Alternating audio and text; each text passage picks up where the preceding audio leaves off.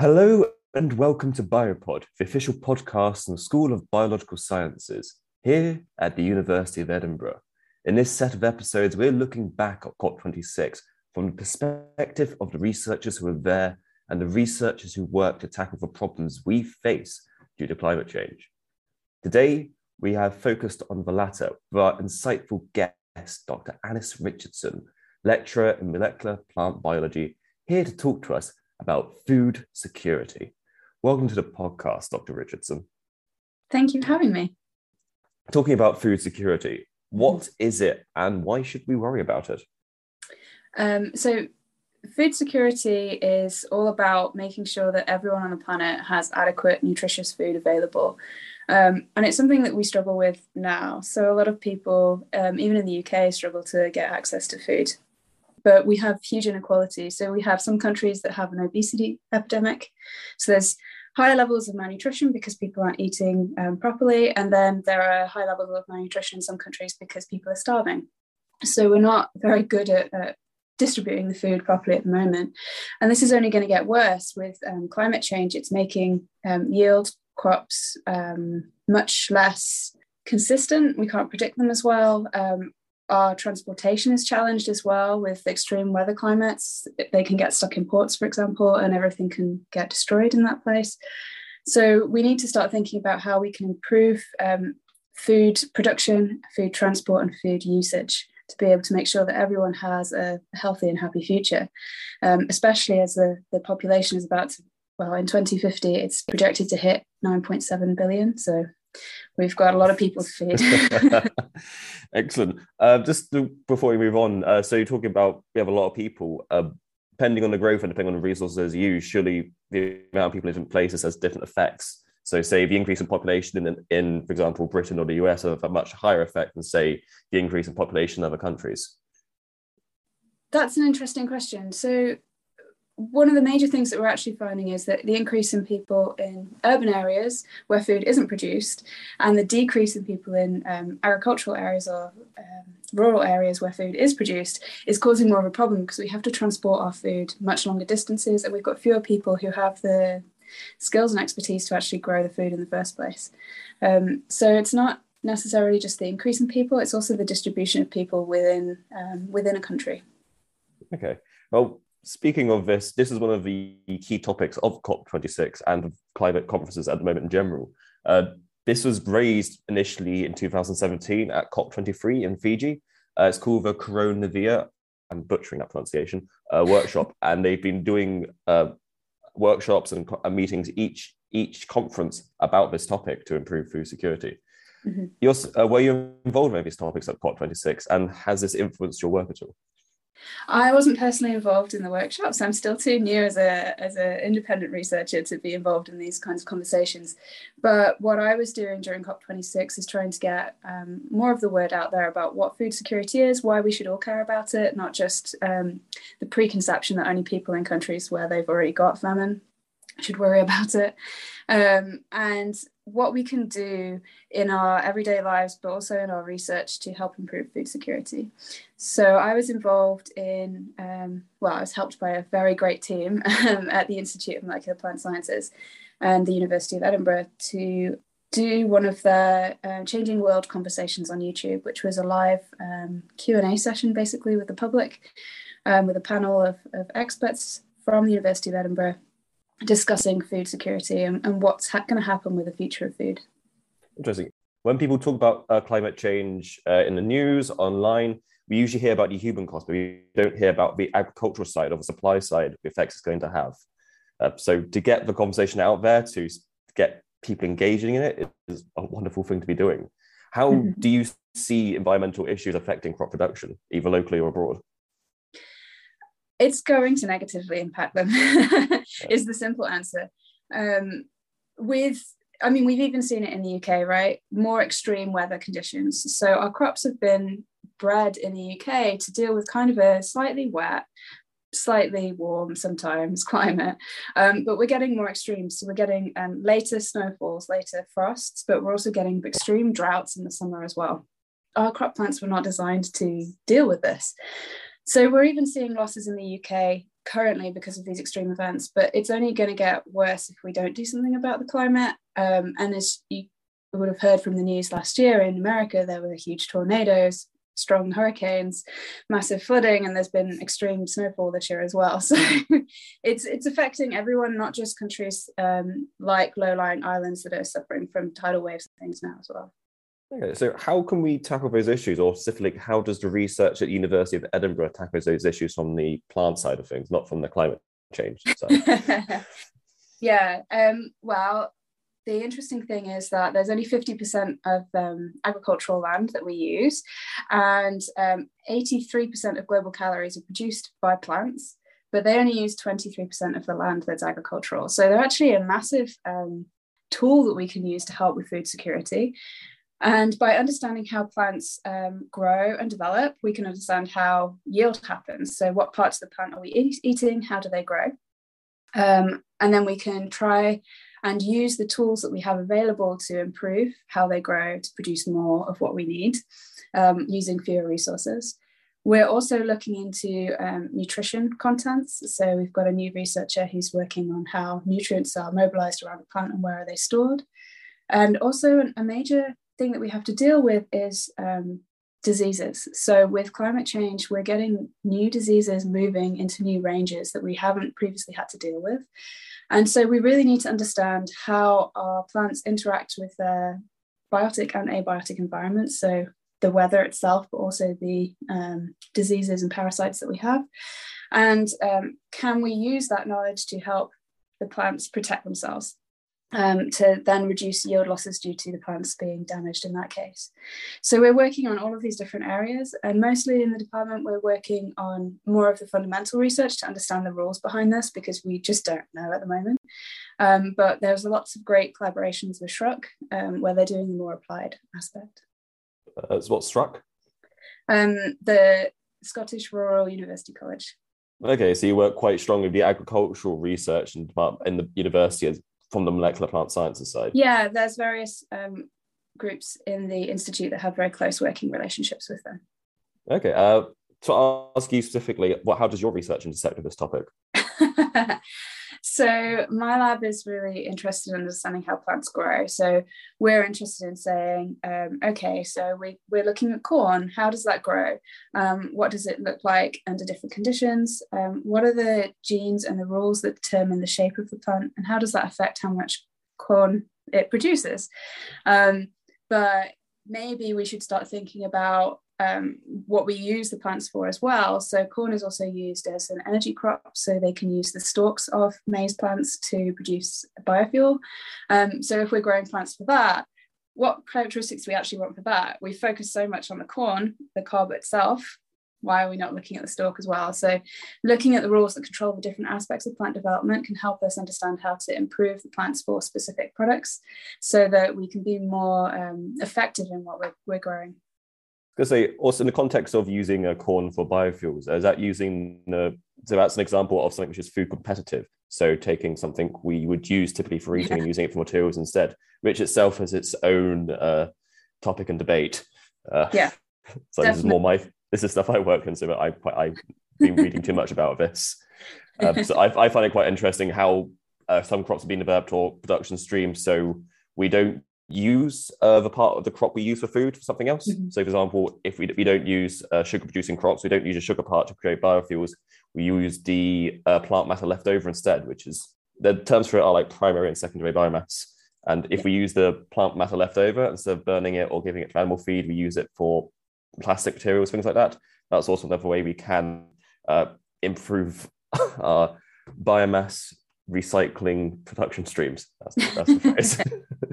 yeah, exactly. Because we can't we can't stop growing plants to grow for food to then transfer it into another product that we need. And with sustainable products becoming such a big focus for us, um, we need to start thinking about how we use plants smartly. So um, another way of doing this is growing things together so that they can help each other or generating plants that have benefits for both the leftover biomass, as you say, for producing things like plastics and the food products that we need as well. Excellent. So, what are we doing here in Scotland locally about food security? Um, I think there's an awful lot of work going on. Um, the Edinburgh Plant Science Network has got a lot of research that's working on um, how plants interact with the environment, how plants interact with pathogens, how they grow, what yields they have, um, how can we improve quality so that we're not throwing away so much of the food that we produce. Um, there is also a lot of research in um, whiskey production, obviously, in Scotland, and that's using um, how can we take the best quality grain or optimize that and generate good products at the end of it um, without having to shift a lot of uh, the yield that we have into animal feed instead. Um, there are also researchers um, that are looking at um, biodiversity. So, how can um, biodiversity help things like insect pollinators? Um, I guess you've probably seen um, David Attenborough's Green Planet, and in the last episode, he was talking about huge monocultures. So the example was the um, almond orchards in mm. California, and how that they weren't growing anything but almonds for a great, great large distances, and it meant that the pollinators just weren't there. So having to int- reintroduce biodiversity into those environments to be able to help um, with agricultural production, reduce costs, make things more uniform, and help um, with the insect population itself. There's also lots of research on that. Oh, excellent. So, yeah, because Scotland's got such a wonderful biosphere. We've got the lovely Highlands. you've got so many unique areas. To speak about it through whiskey, uh, there's so many unique regions which, uh, so whiskey uses peat uh, burning, gives it a smoke, gives it its flavor. And that's something which is currently a limited resource or something which is running out because it's used so much. Mm-hmm. And it's in so many distinct places. And we've touched on in the podcast before, actually, the efforts to at least monitor peat usage and try and recover or mm-hmm. reduce the damage we're doing to the environment from uh, the amount we're harvesting. Yeah, at COP26, they actually announced a, a, fantastic program that Edinburgh University is involved in, which is um, rehabilitating the peat bogs um, to, to use them as a carbon store effectively. Excellent. Uh, do you think that COP26 being hosted in Scotland really put a shine on all of these issues all happening here in Scotland? I think so. I think it gave people a chance to have a voice about it. Um, having it local means that you can actually attend and you can see people that you have seen around the university or through outreach activities. So I think it might have inspired younger people in Scotland as well that they have a voice in this. I did enjoy the amount of Americans who claimed it was happening in Edinburgh. they saw quite a lot. They were all staying in Edinburgh. yeah. Um, so, how do you see the role of your research in context of climate change after COP26? Do you think it's changed at all? That's a really good question. I don't think my research itself has directly changed because I don't work necessarily on the applied end of research. But I feel like um, there may be a shift towards looking at plant science as being something that is an important tool in our combat for achieving COP26 aims. Um, plant science is unfortunately one of those topics that a lot of people think are quite boring because at school it's not the most favorite topic. um, and so that's something that we're trying to change. So I think it's more the outreach work that we've been doing has been shifted slightly by COP26, in that we've got this um, drive now to to really push forward plant sciences as something that's important that everyone should consider because everyone eats food, and everyone needs plants to have food. No, I, I, I absolutely agree. I'm a, so I should point out I'm a plant sciences PhD, so I'm a little bit biased. Put that over clear bias here.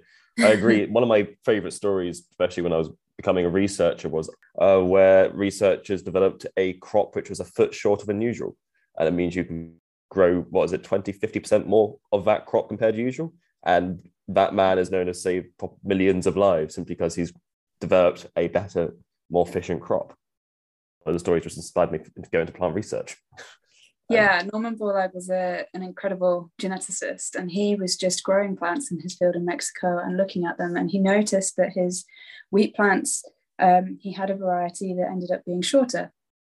And um, it produced a higher yield and reduced lodging, which is when plants fall over, either breakage through the stem or the root structure um, due to high wind or heavy rain. And we lose about 40% of crop yield through that. So it was a fairly revolutionary. And when they found that the genes that controlled that shortening of the plant are conserved across other cereals, it was then freely transferred to um, breeding programs for rice, barley, and oats. Um, so we were able to generate dwarf varieties very quickly. and the um, the quote that a lot of uh, plant scientists will say is um, if you want to save hundreds of people become a doctor. If you want to save billions of people become a plant scientist. I think that was a phrase which genuinely got me into a plant science phd so what was his name again? Norman borlaug. He won Sorry. the nobel prize in i think 1970 understandably yes. Excellent. So i'm going to move on to some of my final questions now. Mm-hmm. uh, do you think COP26 was successful and what is next for agricultural research? Yeah, so COP26, is it successful? I think that yeah. is a difficult question to answer. Everyone has their personal opinions about it. Um, I have a lot of hope that it's raised enough awareness that we will start making changes, radical changes to what we do and how we perceive the world.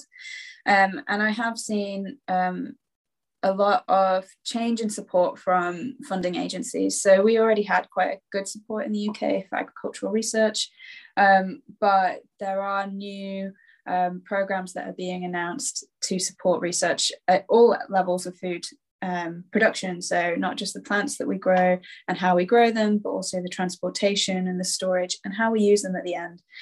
Um, and we need to address all these different areas to be able to actively help and help quickly um, because it can take a long time to generate a new variety of plant to grow for food. So being able to deal with the things that how we're using food at home and reducing the waste there um, can buy us some time whilst the research is going on at the other end.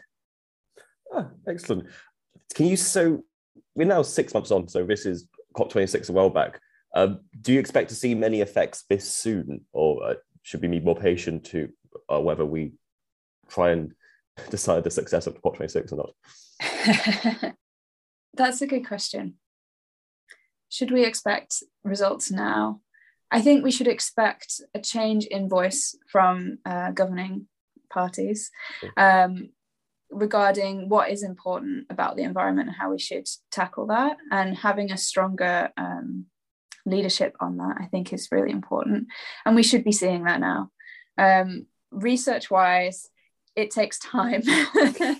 And any effects um, from COP26 researchers have already been working on a lot of these questions. So new things will be coming out over time but anything that's been initiated by COP26 it will take a few years before we see that. I was going to say it does feel like the conversation has shifted most certainly just in terms of I don't see the doubt uh, that I saw growing up about climate change or is this mm-hmm. actually happening or do people need these help it's less should we do something and now what do we do? And i think that has been a very important shift in the conversation what feels like in the last few years mm-hmm. as well. I can understand why people can get frustrated cop26 uh, looking at the roadmap from the workshop. The, the first the first main point is we'll have another meeting. Is, uh, uh, yeah i'll just quickly before we finish just go through. I've got the document up here of the actual agreements from COP26. Mm-hmm. Uh, there's all these main things, and we've touched upon many of these today. So, first one, have another meeting next time. Uh, second is assessing adaptation, adaptation benefits and resilience of crops. Mm-hmm. Uh, soil carbon, soil health, soil fertility, uh, nutrient use and manure management. That's more, I guess, towards animals, because the next point is livestock. They are mm-hmm. using uh, most of the land, and finally, the socioeconomic and food security dimensions of climate change. Mm-hmm. So these topics are being covered what looks like in extensive detail, and they are being discussed at the highest levels. So we'll just have to see if they're integrated into the policy or not, but that's not something I can accurately assess. that's true. But there is a lot of research, and the Roslin Institute works on livestock.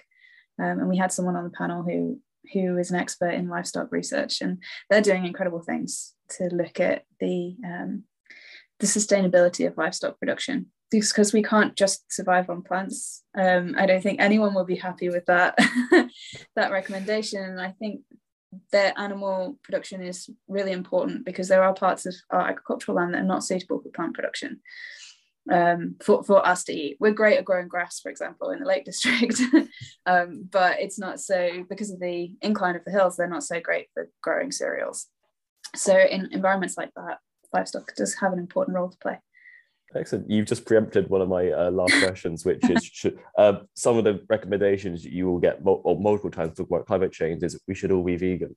But I mean, as I'm a flexitarian myself, meat has a both cultural and social importance. So, mm-hmm. uh, but as you said, it takes advantage of land we can't use, and not only that, animals provide many materials we need apart from food anyway.